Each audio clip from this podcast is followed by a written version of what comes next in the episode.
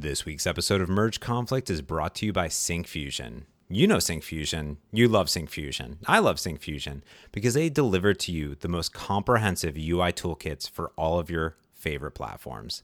Whether you're developing web applications with JavaScript or ASP.NET Core, React, or Angular, or mobile applications with Xamarin or UWP, or heck, even desktop applications with WinForms or WPF, they have everything that you simply need. I love them because when I go in to build an application, they have it all. They have data grids, charts, graphs, date pickers, combo box, buttons, all the things that I don't want to build over and over again. Better yet, they have crazy complex, amazing controls such as Kanban boards, these full spark lines, range navigators, maps, all the gauges that you could simply imagine. Now, what I do love though is when you get a little bit deeper into the woods and you need to deal with file formats. They fully support Excel, PDF, Word, and PowerPoint. It's a simple drag and drop control into any of your applications. So, where do you go to learn more? It's easy. Go to syncfusion.com slash merge conflict to learn about all of their amazing charts, controls, and UI toolkits for all of the great platforms. Simply go to syncfusion.com slash merge conflict. And thanks to Syncfusion for sponsoring this episode of Merge Conflict.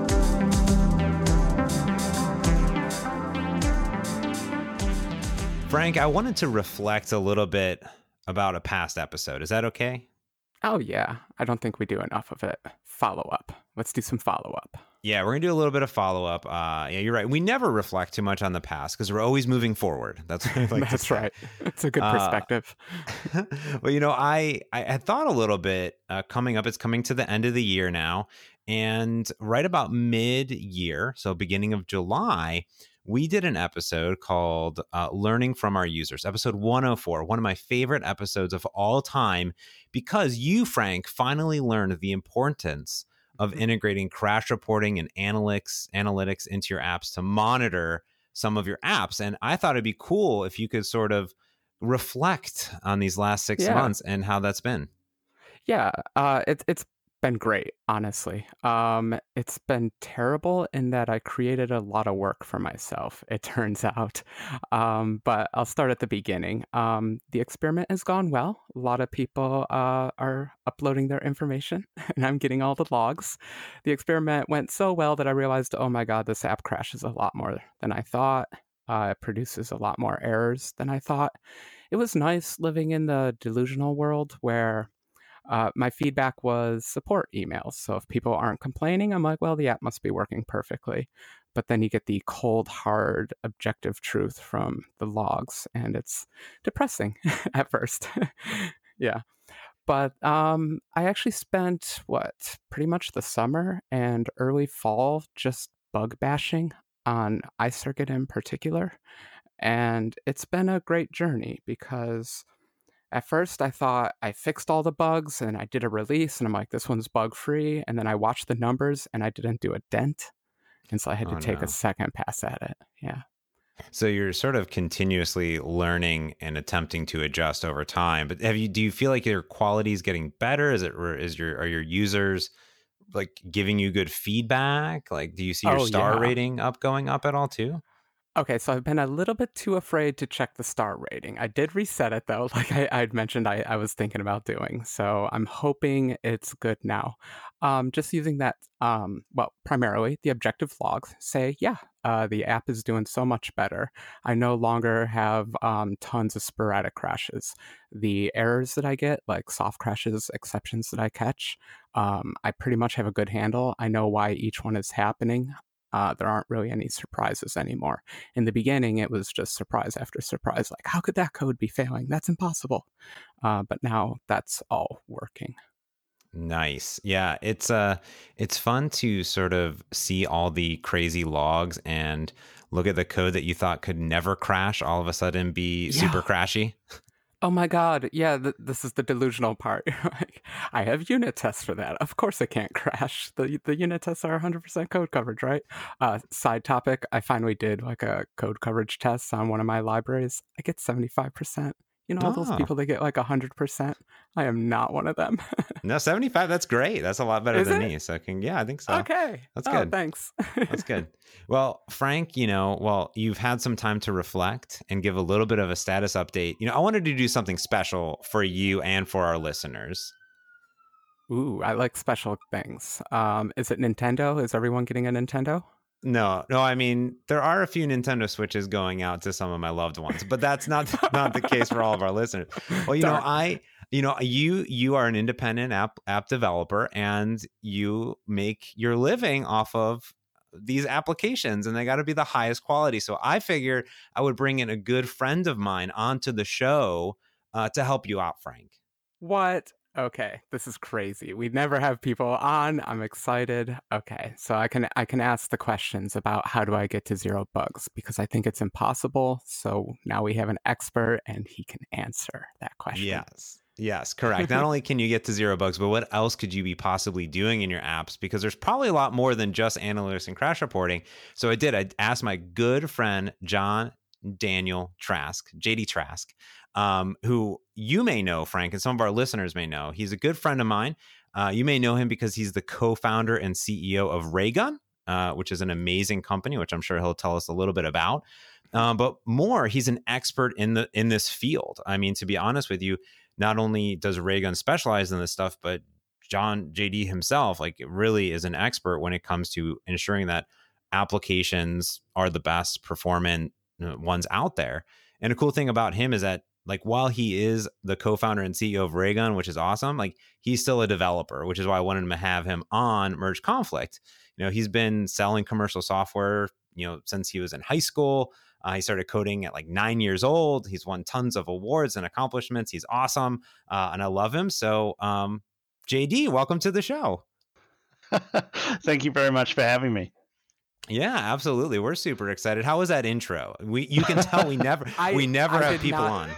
I didn't know all those uh, credentials. This is amazing. I'm very excited. Now I want to Well, that's- ask you business questions. I'm happy to answer those too, but it kind of mildly offends my New Zealand humbleness. But um, yeah, that that guy sounds good. Sounds like a good chap. Yeah, and also we should say you are you're coming live from New Zealand, where it, I am sure is super delightful and not um, completely dark at 4 p.m. no, that's right. It's it's summer here, although uh, we have offices up in, in Seattle, so I was there a couple of weeks ago. So I, I feel your pain. ah, good, good, good. I, people I need do, to know. I do have to say, and our listeners know that um, this has been one of the most delightful winters and falls that I have had in the seven years of living in Seattle. It is still 45 degrees and, and not too rainy, so I cannot complain. Uh, fingers all crossed. They, uh, I was on listening to the weather, and they go, "It's going to be completely dark and rainy for the next X days."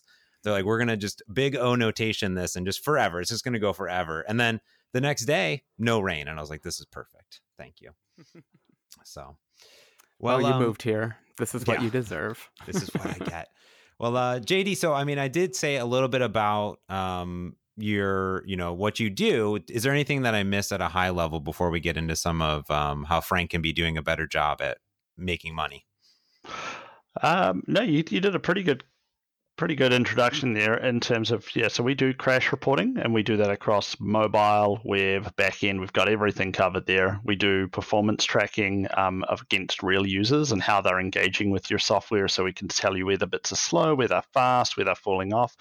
And uh, more recently, we added a full application performance monitoring uh, product for folks that want to track what's uh, how their code is executing on the server and spot bottlenecks and things like that. So that that's our full offering, but uh, we certainly can can talk a whole lot about crash reporting since that's that's where we got our start as well. Yeah, it'd be interesting. I think Frank, what did you do, and what are you seeing? I mean, at this level of just like you've introduced your a crash reporting framework into your app.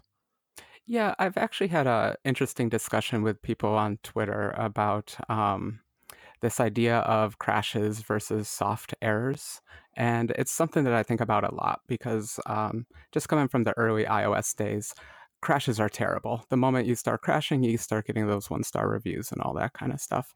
And so we had a nice discussion about catching errors and all of that stuff.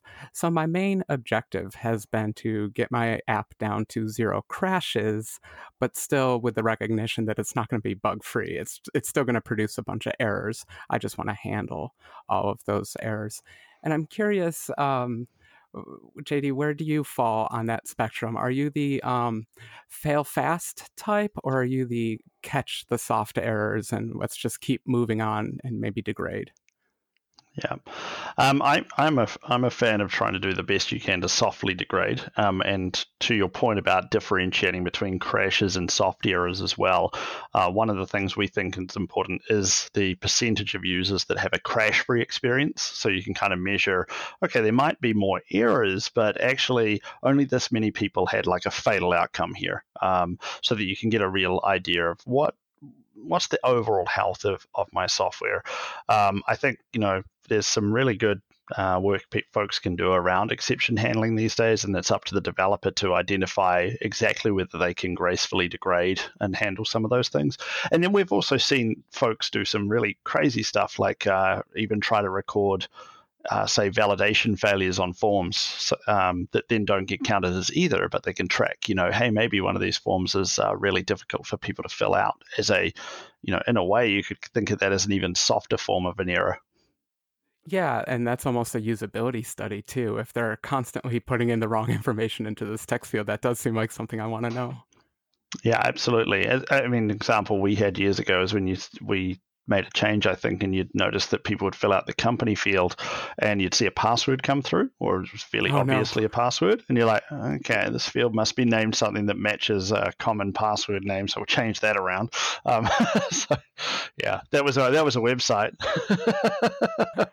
yeah. yeah, those autofills, whenever they don't work, you're like, darn you, autofill, you should have recognized it. But when you tell a story like that, now I'm realizing maybe that's a good thing it doesn't.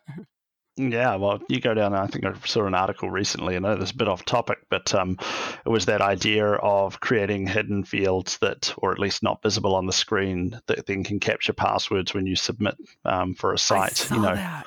and it's that like, so oh yeah, yeah. Well, like the uh, npm thing recently as well. You know, it's uh, there's a lot of stuff where I sit there for a minute and I'm like, man, I keep thinking we're getting so advanced, and then these are the the humbling reminders that we're we're actually kind of super dumb. Um, oh so. well, it, it, I think it's more that people are clever. I think of it that way. Other people are always smarter than you, especially uh, those geniuses who are doing Bitcoin mining by doing PR patches to open source projects to get free compute time. I'm like, oh my god, you're just so clever. I never well, I was, thought of that. I, I, that that ring that the ring that they found of the criminals that were um, generating like millions upon millions of dollars for advertising uh, advertisements for mobile applications. They were you know using machine learning and AI to simulate like application installs and usage of websites and like all of oh, these oh, things and set up these bots and they were just bringing in tons and tons of money. It was crazy, it's, and it is because they're there's a lot of evil and bad in the world, but then there's a lot of just it's also that's really clever at the same time. So. It always yeah. blows my mind though because I look at some of those things and I think, you know, hey, I've built a few businesses and this seems like just as much if not more work than doing something legitimately. no That's kidding. True. Some of that software is pretty high quality and I got to think about like their issue tracker. I'm like, "Oh, does that virus have like a bug list?" Like, "Oh gosh, it's so much work." now, JD, you said something very uh, interesting that that sort of stuck at my mind as you were kind of talking about crash reporting. Is you you said the the overall health of an application, and that struck me as um, something that I didn't really think about. I, and I've been doing a lot of work inside of Visual Studio, and we have this like health of my code. So as far as mm-hmm. how clean it is or best practices, but what does it mean when you say the health of my app? Like, what does that encompass to you? Yeah, to me, I, I think about it as um, in the view of the user. So, like we touched on, crashes are bad. You know, um, I kind of let, and let, let me use an analogy. Let's say it was a McDonald's store, right? Um, and if I went in there and the store blew up, Uh, you know, not many people would go to McDonald's, so that would be that would be poor. Um, maybe they get the orders wrong sometimes, so that's a more mild bug. Then you get the uh, the performance of the app, and, and that's one of the things I'm really excited seeing. For example, what Microsoft have been doing with uh, say .NET Core, really making performance a cornerstone piece of this, because uh, in today's world we seem to be going backwards on the performance of software and it actually it annoys users sometimes more than uh, software bugs right? If things are just laggy and slow and don't seem to work it drives you bananas. So again using the mcdonald's analogy that would be a case of kind of going well if i went in and i ordered my, my big mac and it took four hours you know i'm not really going to go to go to McDonald's anymore. Um, and then the the last one, and this is a little bit more inward looking, but it impacts the customer performance, is that idea of, of measuring the way the code executes, say, on a server. You can't do this on a phone at the moment without just doing a lot of low level instrumentation yourself, um, which is usually over the top. But on servers, we can track what the code's doing, database queries, and identify common patterns in the execution of the code that are leading to slower response times. Um, for example, it's not uncommon to see somebody build a piece of software. It's blazingly fast when they're loading off localhost on their machine, and that's all cool. And they've got a little bit of test data.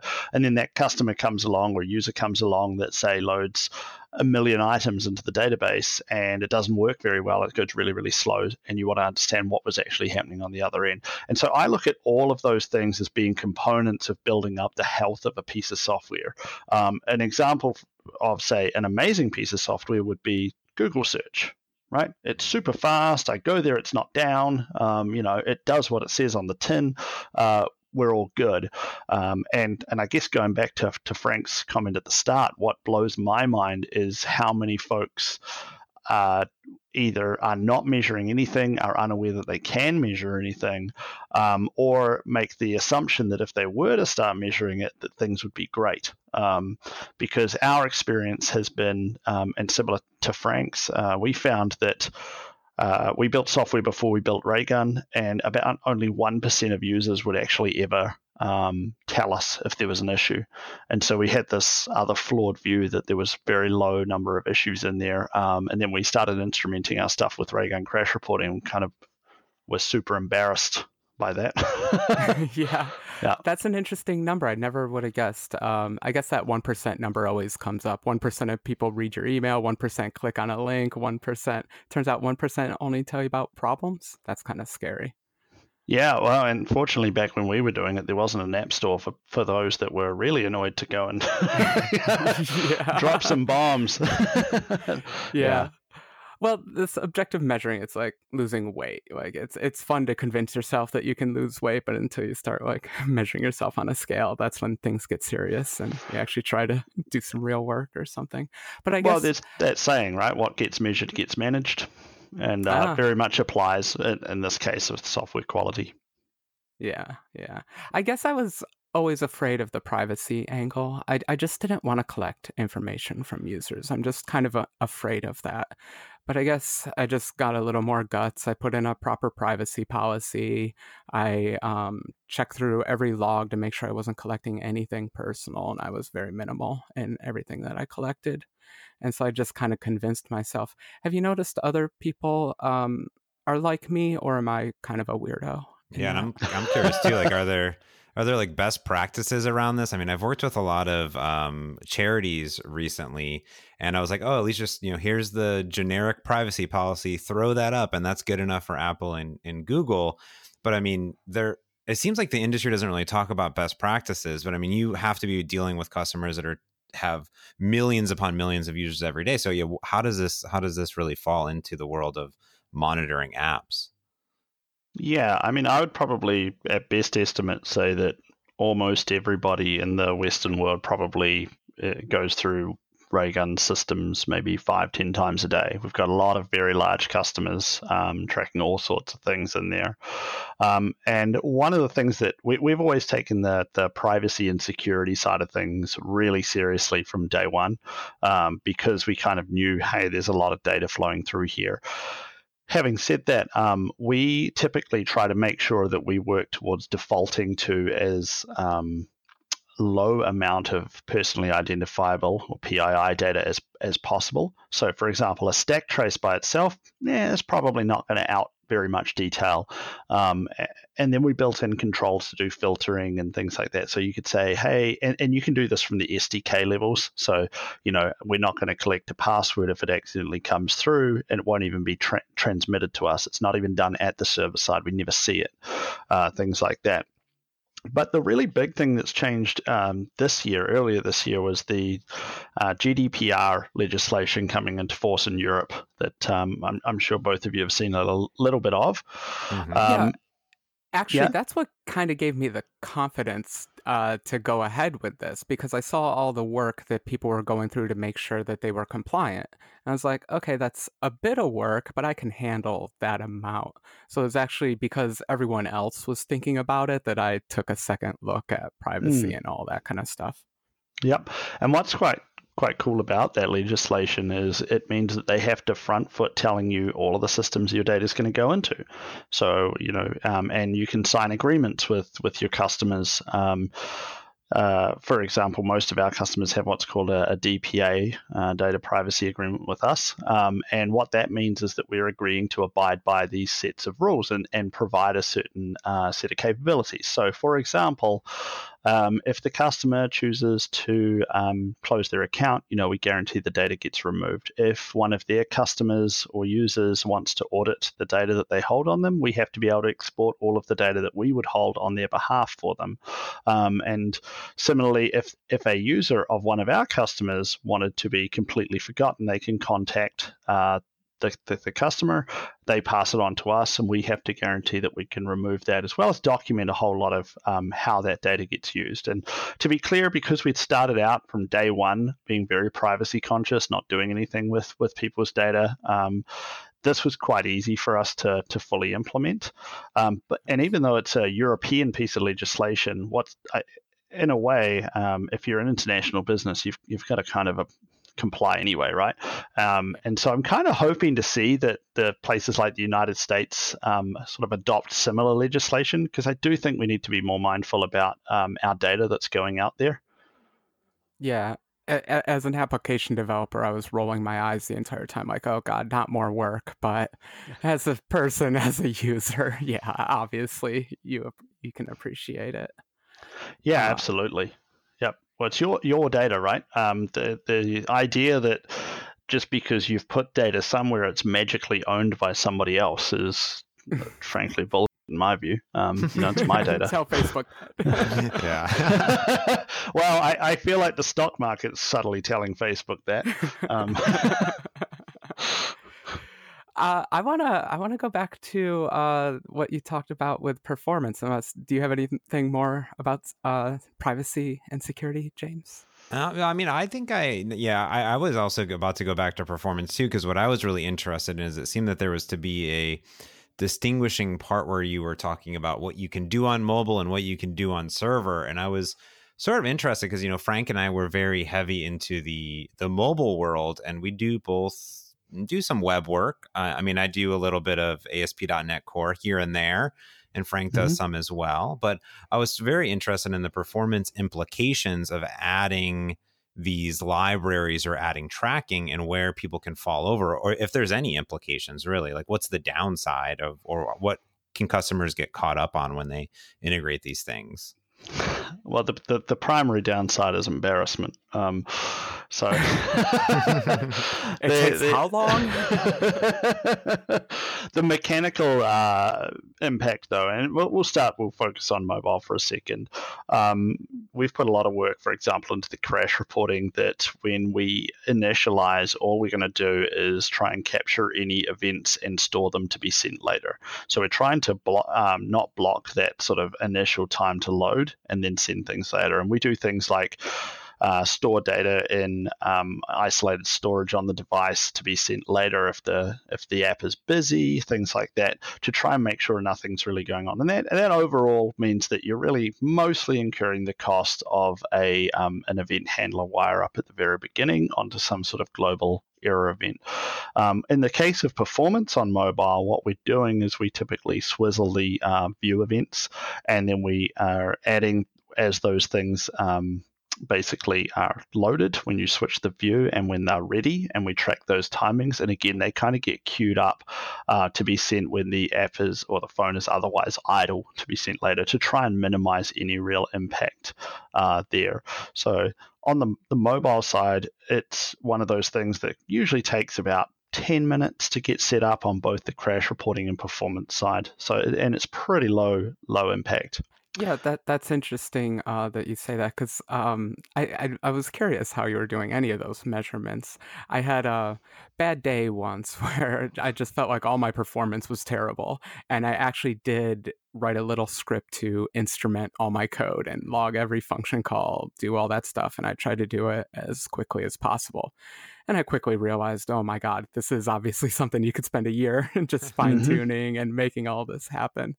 And so that's why I use other people's libraries to do all this stuff now. I gave up on that. And so. I appreciate that, uh, yeah, you, you have to solve that problem.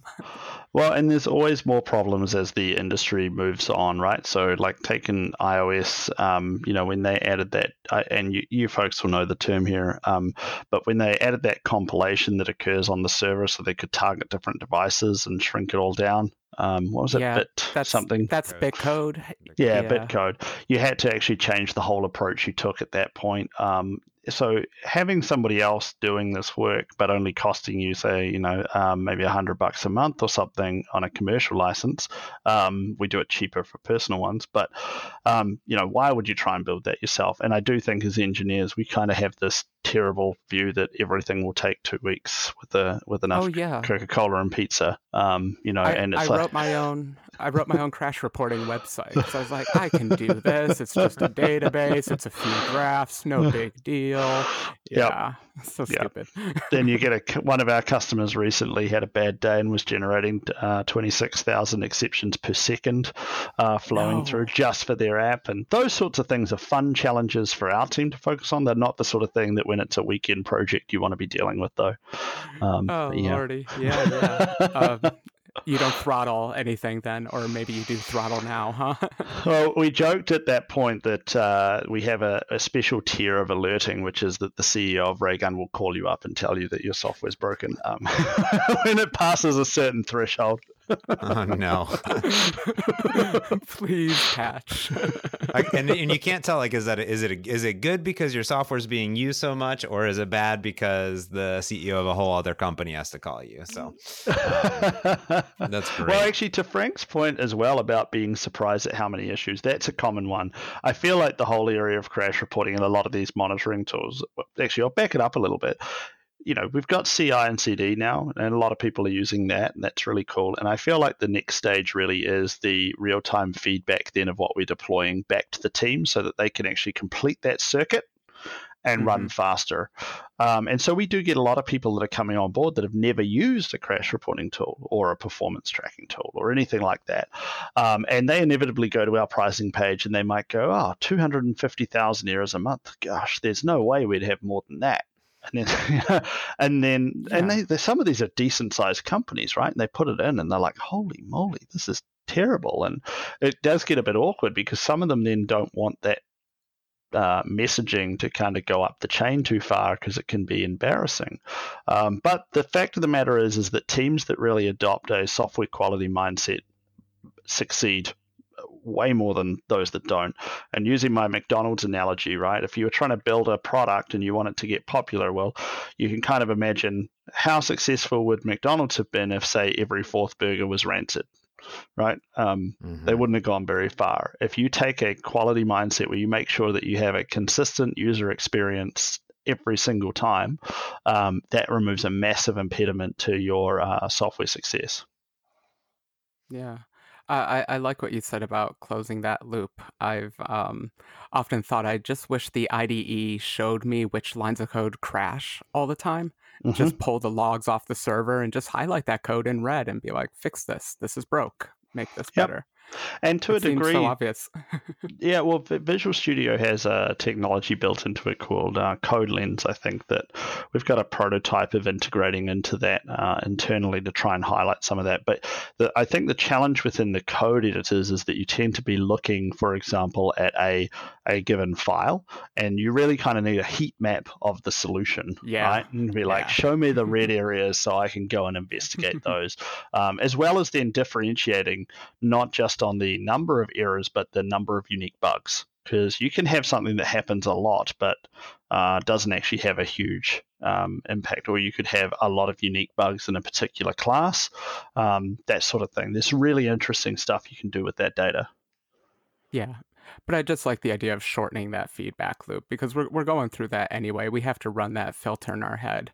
There was Yep. one um, error that I kept logging that really wasn't an error. It was just bad user input, but that's fine. The the app catches it. It's it shows the right UI. So none of that really matters. Yeah. Uh, but when you were talking about performance, I was also thinking, um, are people measuring like execution performance, or are they trying to measure more like usability performance? Where how long does it take to get through this login page? Uh, how long? You know, any operation, uh, uh, operational length, like UI length, or is it actually we want to know if our code is fast or not? Well, well, Raygun can do both. Um, so we have what's called a real user monitoring tool, and that's much more around the user experience side. It can highlight things that are poor performing, um, and and in particular on the web. You know, you might have something like a humongous JPEG on your homepage that you forgot to compress, and you can see that uh, in the waterfall of that view that hey, everything's taking 40 seconds to fetch this file.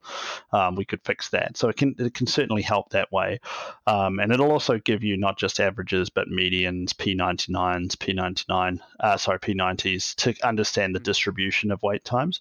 But then the the real magic that we you know, I'm I'm a huge fan of this. Is uh, the application performance monitoring, and we'll touch on this a little bit about how it fits into mobile or doesn't um, in a moment. But we we've been running that on our servers, and we have customers running that. And what that's doing is it's kind of like running a profiler the entire time, as efficiently as possible against your executing code. So, for example, um, you know, Frank, you could go and hit our website and browse around, and if you logged in, I could go and find that, and I could tell you literally how long every single method took to execute on that server for Mhm. your requests. I could see That's fun. All of the ways the HTML, what parts of the page were taking um, a long time, how long you spent on those, um, and then I can also see any of the errors. So I can see your whole journey, I can understand any of the faults, and I can see your user experience in terms of, of those load times where you had to wait, and ultimately where you got annoyed enough to go off the website, um, you know, and try and solve for yeah. that. Yeah. Yeah. Uh, I, I have to be a nerd and ask is it a sampling profiler then, or are you just uh, a really quick instrumenter? Um, we basically have multiple modes that we can apply Of for different performance scenarios. Yeah, so Very we generally product. Yeah. yeah we try to capture as much as we we can because I think there's too many tools out there these days that kind of give you a high level chart and not enough uh, trace data to actually diagnose things. Um, we kind of talk internally about the notion that you know you see a chart sort of either fall or suddenly shoot right up and you kind of know something's wrong um, but if you don't then have the actual raw execution trace information, um, that's when you're then floundering around. And to your point earlier about, hey, what we're trying to do here is speed up those cycles. You know, I want to be able to go, well, it went really slow. Now show me exactly what happened when it was going slow to figure out what piece. Um, and we had this actually as a as a real world story. Uh, this week at Raygun, one of our products uh, got quite slow at loading web pages and um, we were trying to figure out why. And using the APM product, we could identify that a team uh, had deployed something totally unrelated to the product that was slow. Uh, and what Yeah. it was doing was it was exhausting the um, the Redis connection pool. So everything was queuing up on that, but it was not really obvious if you were just trying to solve that in that product because we hadn't shipped any code changes since this occurred over there. Um, but being able to see under the hood um, it, it was immediately obvious that uh, everything was blocking on that that uh, connection pool. No error there, right? So it's all just it's performance. That's your only way to see that one because you probably Redis survived it because it just had a big connection pool. So that's an interesting one. Correct. Yep.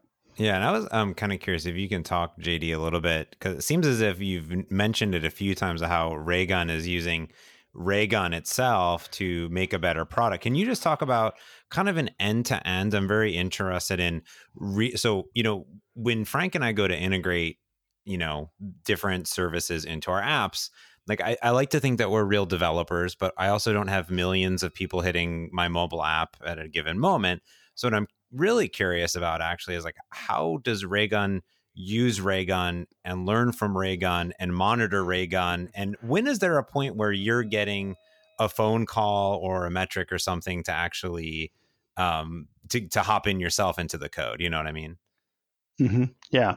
So what I'd, I'd, start by saying is that um, we do have, while we do monitor Raygun with itself, uh, which is which is cool. We then also have a secondary kind of monitoring system that we actually did build internally ourselves because obviously, if something was say critically wrong in the ingestion pipeline with a bug, then that bug would not get through to tell us that there was a bug right? Um, so there is a secondary piece in there that's like the, the, the part that will really alert us if something's really really wrong. But fundamentally, then we have, for example, the web app is instrumented in the front end with JavaScript to track all of the user experience as well as any front end errors. Um, similarly, all of the back end services, and so those flow in, and then we integrate uh, with a lot of tools, but we use Slack internally. Um, and so we have channels per team where they can track to see anything new that's coming through. So they, we probably deploy the Raygun platform 10 or 20 times a day. Um, and those oh, teams Lord. can see new issues that are coming in as they deploy. Uh, so there's that piece there. And then we have dashboards that are visible in the office because we have a custom dashboarding solution built into the product that shows things like sessions and load times and all of that. And they're just live in there. And, and I think they're important to have as information radiators. And then we have alerts triggering on those so that if they, for example, the response time got insane um, outside of work hours. Um, somebody we integrate with PagerDuty. It's going to ring up somebody on the on-call roster and tell them to take a look uh, in there. And we also we we look at the APM log. So our APM product uh, has built-in uh, like a rules engine. So it identifies things like n plus one SQL issues um, automatically and will generate um, issues, and we can then assign them to team members to go and look at. Um, and it'll also generate notifications, for example, if we were to introduce a new n plus one problem or any other type of issue that it can have in there. So those that information sort of flowing fairly consistently through uh, our Slack channels to the team. Um, they can weigh it up and see, hey, how important is this to get fixed either right now, or is it, you know, go and talk to delivery manager and get this prioritized um, maybe for a bit later. Um, the other thing that we that I think is not talked about enough, and and I think Frank's going to really love this, is um, there is an element where you need to train these systems okay. because you mentioned, you know, some of these bugs, like, you know, do I really need to like they fix this. An example we have is, you know, we have a, a Twitter thing on the website, you know, people can follow us. And a lot of people run script blockers. And so when the script doesn't get loaded, the actual initialization code that Twitter gives you will fail and that'll generate a JavaScript error. Mm. Well, I don't really want to have my team, you know, spending their time uh, working on yeah. that because it doesn't move the needle. So you can then flag that whole group because the errors get fingerprinted into unique bugs and say, look, I'm going to permanently ignore this. Like, I don't want to know about this anymore. It's not real. Um, it's not.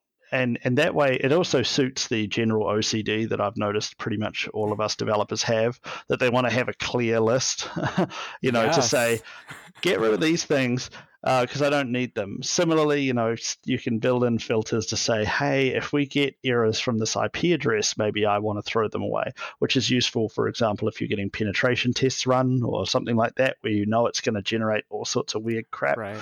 Um, yeah, so lots of that stuff to try and help you slowly improve that signal to noise ratio. Yeah. Yeah, I, I can't stand any lists that start out with uh, open issues, closed issues, and ignored issues. Like, I ignored them for a reason. I don't ever want to see these issues ever yeah, again. yeah, yeah, absolutely. Um, I was curious about that. Um, uh, you mentioned the n plus one pattern matcher. For those who aren't aware, this comes up often when you're using uh, ORMs to access your database object relational mappers. Uh, you write some innocent looking code, and it turns out it has terrible database performance stuff.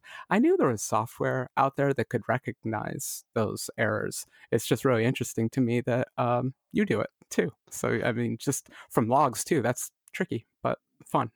Yeah, well, I find I this is the thing. I think there's a lot of great tools out there. Um, when we were the the way we do product development at Raygun, whenever we build any of these things, so like APM is a is an existing market, right? Um, there's a bunch of tools out there.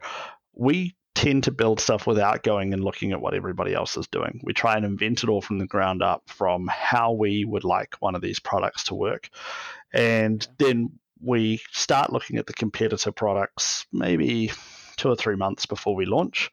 Um, and it's always interesting where we're diverged. And, and I think some of those things like um, analyzing the data to actually almost act like the product as a as a full time team member, giving you recommendations. I've always liked that. And yet when we use other tools, um, and I won't name them because this pretty much applies to everybody, but we had like a server monitoring tool in there. Um, and, you know, the thing is, is you run into this issue and suddenly the site's down and you're like, what's happened? And in this case, it's like, oh, the, the C drive's run out of disk space. And you sort of sit there and you're like, why, why wouldn't you just have a default that when the disk goes below 10%, you tell the customer that you know, because I don't know any computer that's real happy with a primary disk out of space. Like, this is not a genius move. It's a really obvious move that no one seems to make. And that's one of the things that why we try really hard not to look at the competing products because you end up where you naturally just start actually copying, even if it's subconsciously, um, yeah. and building the same boring things. Yeah. I feel like we have to have you back for a business episode, a product design episode. it's true. It's um, you know, I, I always have some people ask me like, "Oh, what does a program manager do?" Especially at Microsoft, right? And I I have to, you know, I have to kind of say, well, you know, my my goal is to work really hard with engineering and to work with our customers to build the best product for them. And and the same time, you want to be, you don't always want to be a follower, right? Because there's always things that people want that they're used to because they've used them for 10, 15 years. But is that really the best thing is going to move the needle or really make them productive? Because sometimes things that were developed 15, 20 years ago and were in our in our set way of doing it isn't necessarily the best thing to do in 2018 going into 2019 so you have to think about it a little bit different. So take that input take the things that are going but then also try to move move it forward. Absolutely. And similarly the constraints keep moving. So like the apm space um, I, I, always say to folks like there's there's a lot of good tools out there. The the fact of the matter is is that a lot of them were built in say 2007, and um, you know, I loved 2007. It's a good year, but yeah, uh, good year. Good at year. the same time, the amount of compute resource, the clouds come along. You know, we can store you know petabytes of data a lot cheaper. All these sorts of things changed, and so if you were to just try and build the same thing now, you know, um, it, it, it makes no sense because there's so much more opportunity now to, to exploit the characteristics of, of right now. And similarly, then it becomes your job over the next, say, 10 years that in, in say, uh, 2028 or 2027, you know, that we have reinvented these products to take advantage of where we are then, you know, and, and I guess some of the buzzwords going around at the moment is, you know, what could we do in terms of machine learning over the top of some of this data to give better insights and things like that. Um, and that's how, you know, you, you got to keep disrupting yourself, as they say. Yeah, I, I immediately thought of the ML part. I don't think I have enough data for the ML, but I, I imagine you have a lot of customers with plenty of data. ML makes uh, absolute perfect sense for them. Yeah, but then you also get the side effect, though, like on the privacy thing, where anything we do with that, we would want to make sure that we weren't inferring anything using other customer data. Mm. So, smaller customers, how can we deliver value to them while um, obviously we could give lots of lots of value to the really big customers um, because they have huge corpus of data. Um, yeah, so so trying to balance that as well can be tricky. Well, I I, I don't know if. Uh, I have too many more questions in the world of, of, this, but I'm I'm really curious. You know, we you've talked a little bit about the industry and and where it is, and you know we we wanted to have you on not to talk about Raygun, but to talk about how uh, literally Frank can make his app application better leveraging these different services because we're not experts but i am curious just in general like what would be your sort of call to developers like you know they have heard now raygun a little bit because you said that you're the ceo of the company but like how does raygun distinguish itself as in a leader in the space and why would developers go to raygun um, .com to go like investigate the products? Like what's your you know not a pitch per se but like what's but why? Yeah. Well i'd start off first by saying um, you're right. It's not a pitch because what I wish as a user of a lot of software is that everybody actually put something in because what you don't know is how bad a lot of the software actually is. Um, and so it's it's going to save you a lot of time and it's going to make your customers really happy. Uh, and I don't care really who you choose to use uh, in there.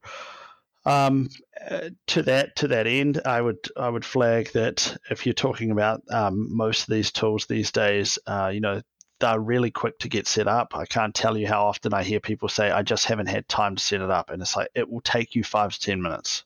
You know, you can do extra instrumentation later once you just see the value, but it really doesn't take very long to get started. Usually it's like in .NET land, it would be a NuGet package and a couple of lines in your config file, and you're pretty much done, right? You could do this in minutes. Then, um, secondly, is using the data that's coming through, whether it's performance or or bugs and actually having those conversations with your team. So whether you've got agile processes uh, where you're you know coming together to discuss these things, or or however you build your software, get it out on the table because it's just it's it's a fact. It shouldn't be the embarrassment that it is mm. um, to say, hey, we've got all these things. Secondly. Uh, and I don't know um, how your your tool does this, Frank, but uh, we always say to people um, the best thing to do is ignore the number of of issues. And in Raygun, especially, you can actually sort by the number of impacted users. So you might actually have a lower count of a particular bug, but it's affected more of your users. So think about it in terms of the human impact. And I often largely think about these products as that they're about how do you make software better for humans because that's that's who we build all our software for even when we talk iot backend services all of them they're here to be slaves to humans right it's just simple as that. Um, and so the human factor is really important. Um, so so vote towards what's going to have the biggest impact on the most number of users uh, possible, because you, you're you're on a treadmill here. If you're if you're shipping frequently, the reality is you're very unlikely to ever get to zero bugs. Um, but if you can get down to say, hey, 0.1% of uh, users actually have an issue, that's a that's a pretty good place to be because some of those issues that you will struggle to resolve are environmental.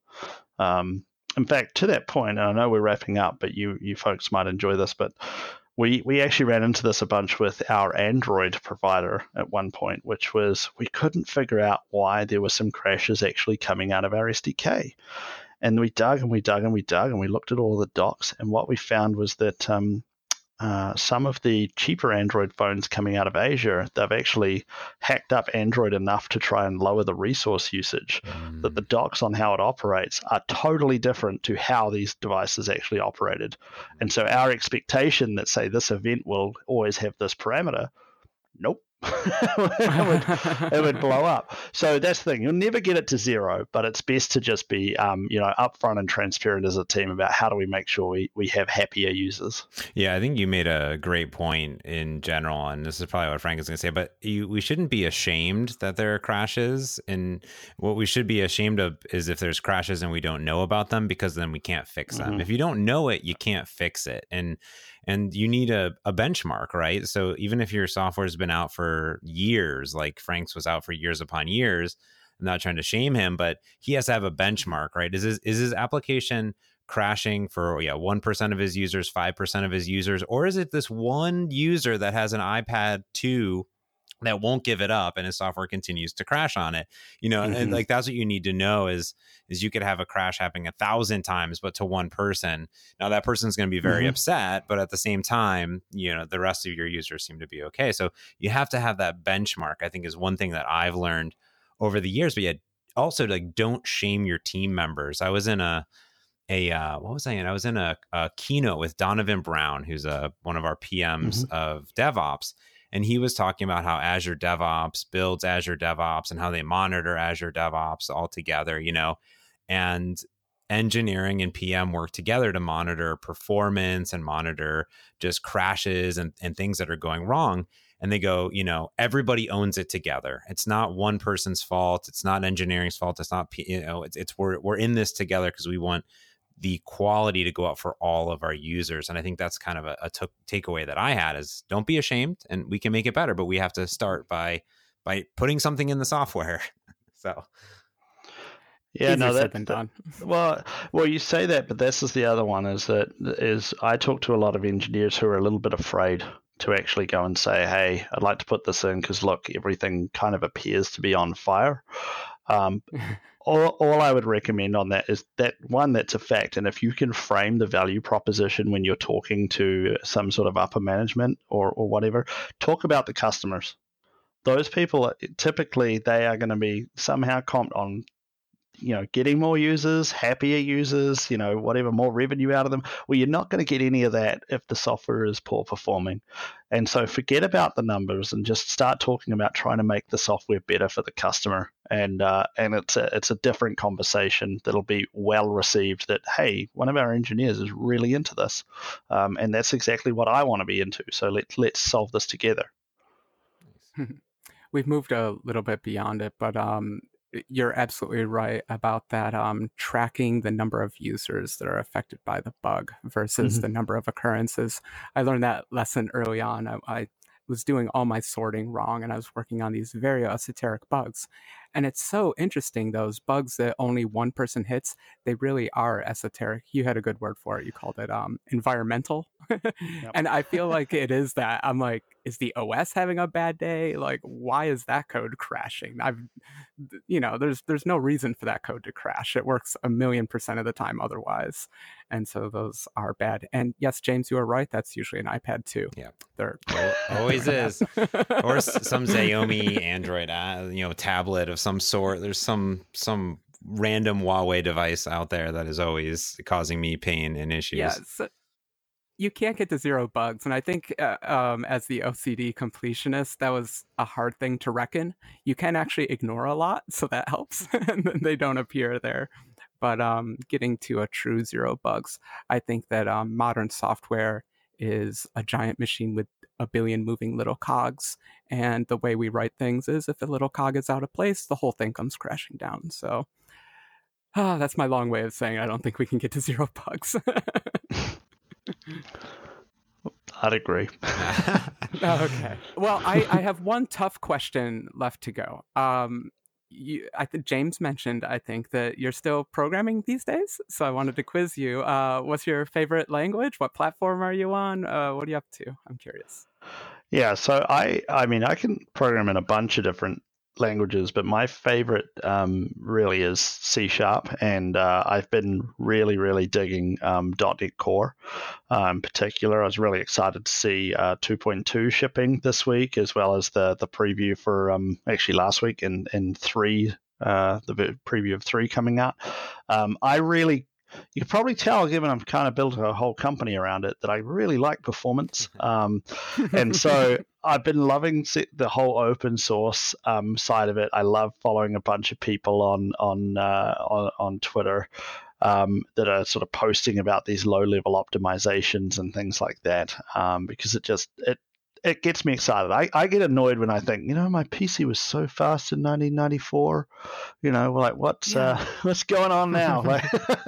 you so, mentioned you mentioned yeah, degrading over time. I had that same problem. It's the iPad 2 problem. Somehow they get slower every year, even though the device is sitting on the shelf. Like, how are you slower this year? It's impossible. But um, I took that as kind of a personal challenge. Like, can I get my software to still run fast on this stupid mm. thing that keeps slowing yep. down? Yeah. Yep, absolutely. And I see that a lot actually with game developers where they'll often buy a machine like at the start of building a new game and it's they, they have to stay on that machine for the whole thing because it's kind of like, well, you know, if I keep upgrading to the latest and greatest, I'm not actually testing it even remotely near where my users would be um, as well. So obviously, if you build it and it's fast on an iPad 2, it's going to be stonkingly fast on an iPad Pro. Um, oh, yeah, that's the wonderful thing, huh? If you can get that up to 60 frames a second, that 120 frames a second is going to be so butter. yep. That's true. Well, I have one more question for you before we let you go. We ask all of our guests, which are not very many, but we always ask them, hey, you know, there's a lot of amazing open source projects and libraries out there. What is something that that you know, or maybe one of your favorites that you think is kind of getting overlooked, and why should people care about it? Yeah, um, one of the ones that we've been uh, using a bunch recently at Raygun is an open source uh, library called um, Storybook. Um, you may or may not be aware of it, um, but it allows you to build these interactive UI components, effectively the components that we use in our web app. Um, and our app's built in in uh, React for the most part. And so you take the widgets and the components um, in there, and you can define the different ways that they are interacted with, um, and basically use that for testing. So you can quickly open up your storybook um, and actually uh, sort of look at the various components and ensure that uh, they're working as they should, and, and test them out and um, check the code and all that sort of stuff. So um, I'll pass you the the link to this, so you can maybe put it on the website afterwards. But it's all open source. Um, and on GitHub as uh, github.com forward slash storybooks slash storybook. Very cool. Oh, cool. It, is that mostly a testing tool or are you also defining your UI in it? what we've done is we've taken the UI that we've already built in the app and we've been pulling out those components and putting them in there so that the team can then have a look at them. I assume some people may very well like to be building them up in there first and taking them over, but that um, that's not the way we've done it. Um, and uh, to be clear, I'm not a, a, personal heavy user of that. I've just seen the team using it and think it's very yeah. very cool. Cool. Yeah, very cool. I'm looking at the website right now. It seems pretty interesting to be honest with you. Um, I'm going to take a look at this myself. Oh, that's why we love doing this. Don't be too shocked, James. oh my god, that's, that's cool. You know these these React Vue Angular people out there always coming up with cool, innovative things. Always. Well, uh, JD, thank you for for coming on uh, and and telling uh, telling us how to make our apps better and helping uh, Frank make more money. Hopefully, at, uh, we'll do a recap next year maybe and see what what he's learned in in 2019 to see if he can generate more money by making his um, users happier. At the end of the day, that's what it's all about. Well, JD, where can people find you on the internet? Um, well, firstly, they can find Raygun at um, raygun.com, R A Y G U N. I hear Americans hear me saying Reagan like the former president, so just got to spell it out. Um, and, but me, I, I use Twitter uh, a lot. Um, so I'm Trask JD, T R A S K J D on Twitter. Um, and I post about random stuff, whether it's business, coding. Um, occasionally, you know, you can't not have a fight on there, but otherwise, yeah, follow me on there. Beautiful. Well, of course, I want to thank everyone for tuning in this week. You can find us everywhere on the internet at mergeconflict.fm is our website. You can, of course, lead us feedback on any single episode. You can rate, subscribe on your favorite podcast application. Find me at James Montemagno, Frank at praeclarum, and of course, the podcast at Merge Conflict FM on Twitter. We love Twitter. It's everywhere. Well, JD, thank you again for coming on. It's an honor and a privilege. And that's going to do it for this week's Merge Conflicts. Until next time, I'm James Montemagno. And I'm Frank Krueger. Thanks for listening. Peace.